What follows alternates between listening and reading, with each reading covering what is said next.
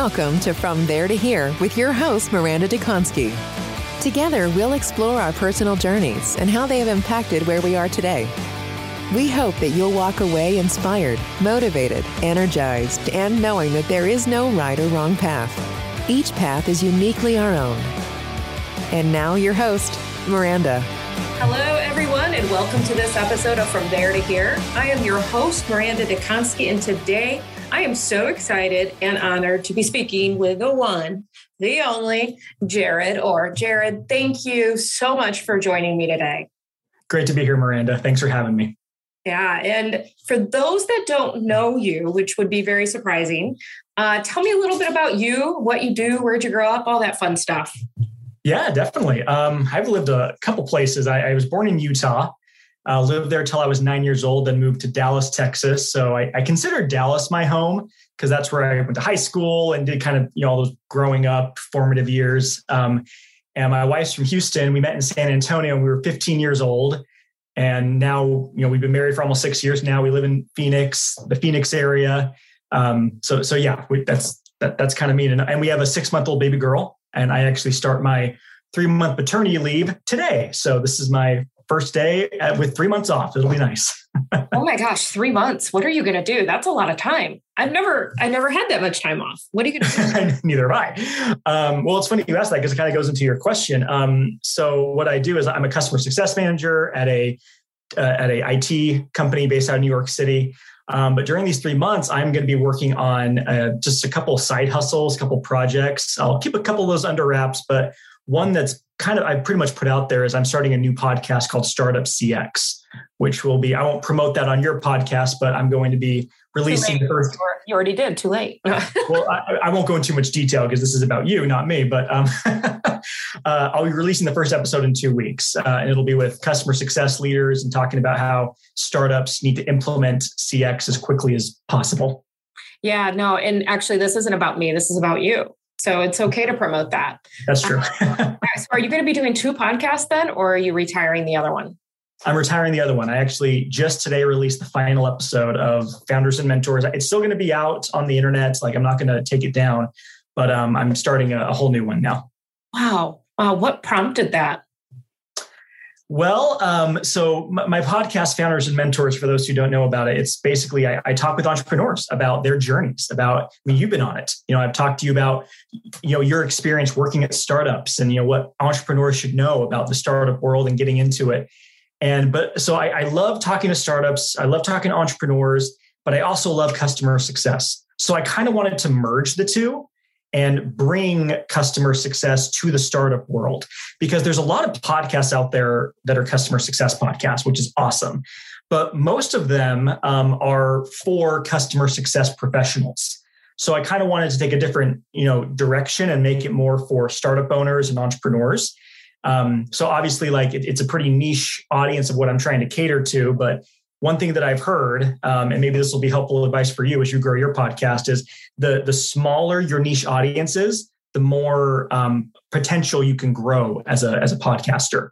Hmm. So, fascinating, fascinating. So, you've known your wife since you were 15. That's a, uh, and I'm not assuming, but that you're that old. But I'm assuming you're probably in your late 20s. Um, yeah, we so, both turn 29 next month. Oh, happy early birthday! What day? Uh, hers is the 10th. Mine's the 18th. I'm May 18th. No way. Are you serious? Yeah. yeah. Happy birthday, birthday twin. That's so cool. Yeah. Happy birthday. that's so crazy. Wow. Wow. Um, that's amazing. I, I know a few people who have the same birthday. Um, one used to uh, work for me, and every year I send her a little like surprise in the mail to awesome. celebrate our birthday. So I have to make sure I do a special happy birthday to you this year on my birthday. yeah, likewise. I'll do the same thing. um, when you were younger, what did you want to do when you were growing up? Uh, growing up, I wanted to live in Hollywood and be a film director. Hmm. Uh, Steven Spielberg, childhood hero of mine. So I loved his movies, and um, same with like Ron Howard, uh, Robert Zemeckis, uh, just some uh, Quentin Tarantino. Uh, those guys like really liked their movies, and I, I, just I wanted to be like them. I wanted to live in Hollywood and, and direct movies, and um, obviously I, that's not my dream anymore. I, I, wouldn't want to live in Hollywood uh, just raising a family, not, a, not a great place for kids. Um, but uh, uh, it, so it, it, it evolved. But yeah, that was my dream. Yeah. Did you make it there at all to check check out that career opportunity? Did you ever do any interning or anything like that? Never did. No. Um, I no, I, but but it's funny. A couple years ago, my wife and I we went to Southern California, and I went to Hollywood for the first time. Well, like you know, Southern California area, like Hollywood Boulevard, everything, and uh, all of those like childhood like dreams like came flooding back as I was like in this area. I was like, oh my gosh, this is amazing.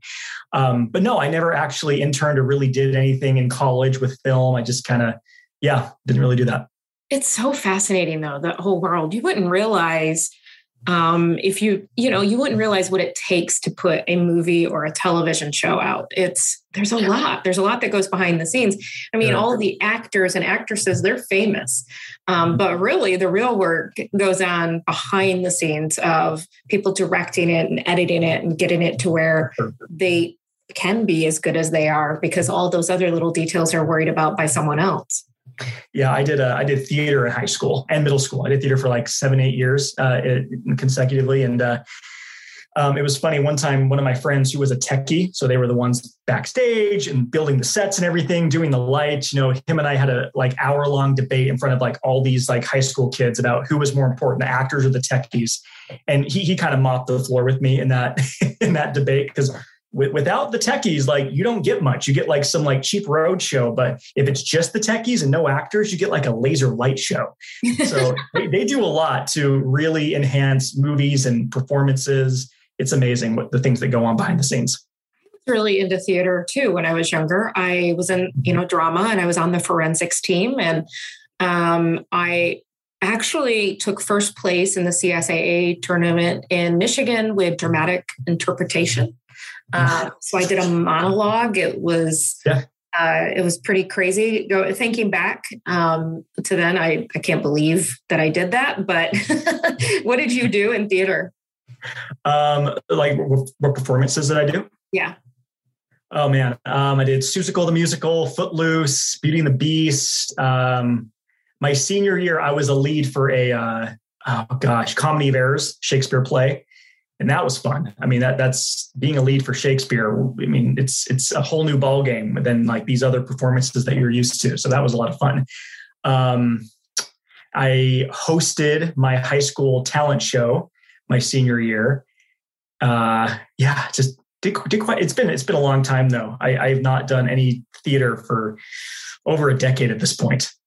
so yeah, it's awesome. I think it really does help us in the customer success career to be able to get up and present and have like an air of confidence and all of the the skill sets that you learn around um, looking at scripts and memorizing things and all of that fun stuff. However, my memory is crap now. So, um, so are there any moments um, from your childhood that you think helped map you on the path that you're on today? Yeah, well, throughout my well, I mean, when I was nine years old, I was diagnosed with ADHD and dyslexia. So um, school was not easy for me um, at all. And my parents, they never expected me to be a straight A student or a straight B student. I mean, they expected me to try my best and pass. But um, so while I was kind of like, you know, um, stumbling through school, they encouraged me to find other talents and abilities that like gave me life, gave me my personality, helped me realize who I was. So theater was a big one of them, a big one of those hobbies, and uh, other things as well. But my, my parents like helping me realize that like just because my grades may not be you know dean's list level um, i can still be great at other things grades are just one thing and uh, i'm grateful for that because they never allowed me to use my bad grades oh, sorry my learning disabilities as a crutch you know don't make it don't make excuses. Work hard but find things that make you you. And yeah. uh, you know as i was kind of getting into my career like you know, I, I, was trying to like find my footing and find what i wanted to do. And I, I, tried sales and unfortunately it was a horrible experience. Not the sales portion but just like the management that i was under and the company that i was at. I can go into more detail if you want but um, because of those lessons my parents taught me, I was like, okay, I'm not good at this, but that doesn't mean that like I'm going to have a crappy career and you know I, I have no future. Um, and I was able to, long story short, find customer success. And almost four years later, like, I mean, I, I love my career and I feel like I do pretty pretty well in it as well. So I'm grateful for those lessons they taught me and how they've translated into adulthood and career. Are there any adjustments that you've had to make in your day to day and customer success to help accommodate for your learning disability? Because I mean, I'm um, sure as soon as you got out of school, it it just doesn't go away, right? No, it's it's still very much here. and it's funny because I tell people that, and a lot of the time people say, "I would never guess that you struggle with that." I'm like, "Yeah, I mean, if you had five minutes with my brain, you would know." Um, because it's there. Um, but for me, I've, I've Grammarly's been a huge help you know, because I, I, yeah, I can't tell you how many times I've had to proofread emails or I've read emails or Slack messages, and I'm like, oh, look at all those, you know, those typos and spelling mistakes. So I, I've, I've tried to teach myself to just slow down when typing out emails, when communicating with clients, just to, you know, look a little bit more professional when I'm communicating. Um, and you, the, one of the nice things about the customer success community is like not everybody is extroverted, but we're all people people, right?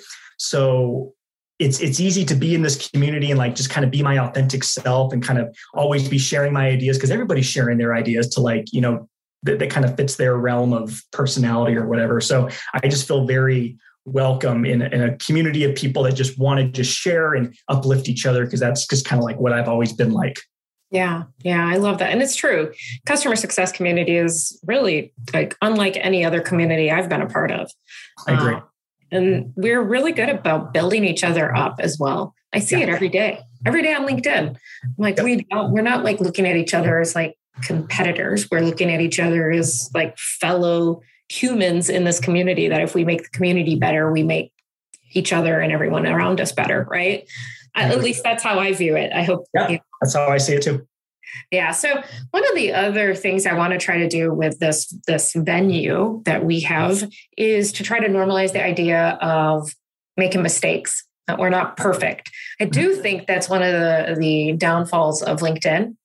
Um, you get a lot of look at me. This is perfect, and that's perfect, and I have it all figured out. You know, and that is just sorry, I'm going to swear. That's just bullshit. Okay. It is. No, it is. There's no way that, you know, everyone is perfect all of the time and everything is executed flawlessly. Um, I know I personally make mistakes all the time. Mm-hmm. Um, I was nodding my head when you said Grammarly because I use it. I, I pay for it. I pay for it out of my pocket. Like I have. I do, I do as well. Yeah. because like I am one of those people where my brain is moving, you know, 5,000 miles per hour. I have 50 things I'm working on all at once. And everybody's like, how do you get all these things done? And I'm like, there's literally like, I'm only sleeping six hours a day. What do I do with all the other hours besides work? so, you know, so, but kind of looking back through your journey, mm-hmm. um, is there any mistakes that you made uh, that you would be willing to share with us that maybe prompted a big learning moment for you? Yeah. Um, so my first gig as a customer success manager, it was actually a client advocate position um, at a social media marketing company here in Scottsdale. And uh, basically, I kind of lost my drive and my vision for my professional development. And I don't know, I just kind of just kind of started slacking on my on my work and things like that. And basically I was put on a performance plan. Um, and sitting there with my boss and my boss's boss, and then reading off this laundry list of things that had happened over the last few months that have caused me to get on performance plan, I was like, I never want to be in this position ever again. I never want to have someone just tell me, okay, here are all your mistakes as to why you're right here where you are right now. Now they were willing to work with me, and it was great. I, I, I was appreciative of that, but they had to explain why this was happening. So it, it and uh, I, I, just made a commitment right there and there. I was like, you know what? I'm going to go all in with my career. I'm going to go all in, and uh, that was that was almost three years ago. And um, since then, I've tripled my income. I have been on and I'm not trying to put myself on a pedestal here, but I'm just saying like this is how that this is what's happened due to that mindset shift. Triple my income, been on multiple podcasts, spoken at webinars, um, been called a customer success influencer by by people. Uh, you know, excuse me. But just that that one tweak of the mindset, like I never want to be in this position again. I'm going all in, made a world of difference, and I'm glad I had that experience. Oh gosh, that's such a thank you. That that's a really raw moment to share. So I just want to mm-hmm. call it out. Like it's not easy for people to share those types of things. No, it's not. And I really appreciate it. And I will say, as somebody who has administered multiple PIPs um, over my career, mm-hmm. there's usually two ways people handle it. They resign, you know, they put their notice in and they're mm-hmm. like, I'm out of here. Um, or they kind of, you know, or they double down and, and try to correct things. And ultimately, they're usually terminated. Mm. Um, but I guess there are, you know, I have had a couple of individuals that have really overcome it and did yeah. fantastic, but that's the rarer ones because it is a real psychological hit when it you is. have that list in front of you and you're like, oh snap. Like, and to overcome that really speaks highly of your mental fortitude fortitude. It's mm-hmm. really, that's really, thank you for sharing that. Yeah, no, and my boss even said he's like, look, I appreciate. He said it says it says it says a lot about your character, the way that you're like handling this. So thank you for that. And I was like, that made me feel a lot better. I was like, oh, thanks, man. Fist bump. yeah, yeah, absolutely. So growing up in Utah, and then you said Dallas, Texas. Yep. So tell me about your favorite childhood memory. Ooh, favorite childhood memory. Um, well, when I was in Utah, um, I come from a big Mormon family. Utah's the land of Mormons, right? And um, we uh, we lived near a lot of family when we lived in Utah, right? Favorite childhood memory was hands down Christmases with all the cousins at grandma's house. And my favorite memory of that memory was every time we get to grandma's house, I'd hug my grandparents, then I'd run downstairs to all of the Christmas tins that were filled with candy. Greatest memory of any of any child. I, I, I swear is candy at grandma's house. Are you going to have tins with candy for your child in Christmas? Of course. Of course we will. Yeah. That's awesome. That's awesome. Now, kind of going back into, you know, your your 18 year old self, mm-hmm. if, you could, if you could look back over the journey you've had and um, everything you've learned throughout your journey, what advice would you give your 18 year old self right now? you know, I think I've thought about that recently. Um, if I could give advice to my 18 year old self, it would simply be whatever you're doing, do it. Wherever you are, be there. And you know, I'm I'm 28, so that was just 10 years ago? And I was 18, right? And I'm I'm glad I'm I've learned this fairly early in my life to just be where I'm at fully you know, when I'm with my wife and child, be there. When I'm at work, be there. When I'm podcasting, be there. And uh, it, that that was actually kind of part of the mindset shift from my PIP. Like, okay, when I'm at work, be at work. And uh, if I could have taught myself that, it uh, drilled it into my 18 year old mind, um, would have made a little bit less mistakes, but still would have uh, pr- probably seen some more successes in my throughout my 20s. But I mean, it is what it is. I mean, it's not a big deal. It sounds easy, but it's actually pretty hard, yeah. especially these days, just to be present because we're being just slammed with you know slack messages and things on our cell phones and social media and you know the various things that we have going on that are distracting us so while it that sounds so simple when you say it like that i know in practice that's very hard because it's something i actually strive to do myself um, and I really struggle sometimes. And you can't see this right now, um, but I will sit on my hands. So I'm literally sitting on one hand and I have the other one here kind of, you know, fiddling. Um, but that way I'm not typing or answering anything. Oh, I see. Yeah. It's not that I want to be. It's just my brain. My brain kind of probably operates a little like yours, where it's just like I'm here, I'm, I'm moving fast. So yeah. I do those types of things where I will sit on my hand or um, if it's something I really need to focus on, I will try to stand up and walk away from my keyboard so I can, you know, be focused, but being present mm-hmm. so difficult. yeah, I recently deleted, like not deactivated, I deleted my Facebook and Instagram accounts. Like wow. I just done with them. Delete the apps, everything. Like if I wanted to get back on Facebook or Instagram, I had to like create a whole new page. Um, because I'm just like, I just got I got to be away from this. Um, still on Twitter, still on LinkedIn, but th- there's just way, way too many distractions. And for an ADHD mind, you know, the, the less distractions, the better, because then you can actually be present wherever, whatever it is that you're doing. Yeah. Yeah. Now, fast forwarding 100 years, you have folks that are sit around, sitting around thinking about what Jared gave to the world um, mm-hmm. or what your legacy is. Mm-hmm. What do mm-hmm. you want them to be remembering you for? Well, I uh, I would say my my wife, but she'd be dead too. But I mean, I, I would hope my family, my posterity, would view Jared, Grandpa Jared, great grandpa Jared, as a man who was true to his word and a man who was always willing and happy to serve. Uh, people outside my family, if they hear the word Jared Orr, I would just hope that they would probably the same thing, but maybe like, oh yeah, Jared Orr, he he helped me do something. He helped my he helped that person. He helped that person. It's kind of want I just want to be known as that guy that was just like, hey, let, let me help you. Cause I I come from like I have I have a good life. And I, I come from a, a good, you know, good stock, right? I, I wasn't I wasn't born rich. My family was middle class, but like, you know, I, I was born into a wonderful home, loving parents and i'm my wife and i are very blessed right now. And i just want to be able to you know give some of that give back give some of that privilege back because privilege is a real thing. And i want to be able to do everything that i can to provide for my family but also just help others along the way who may not be in the same situation that i'm in. Yeah. Yeah, yeah i love that. It's very powerful.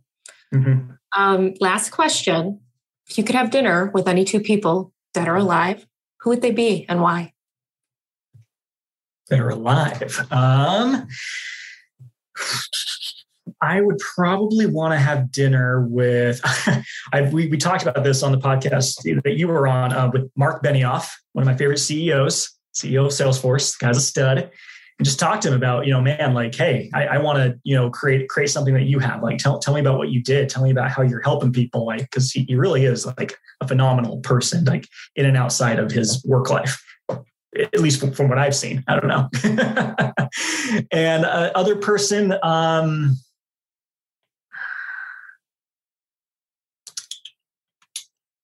I would say probably probably Carol Dweck, the author of Mindsets, this book right here that I have.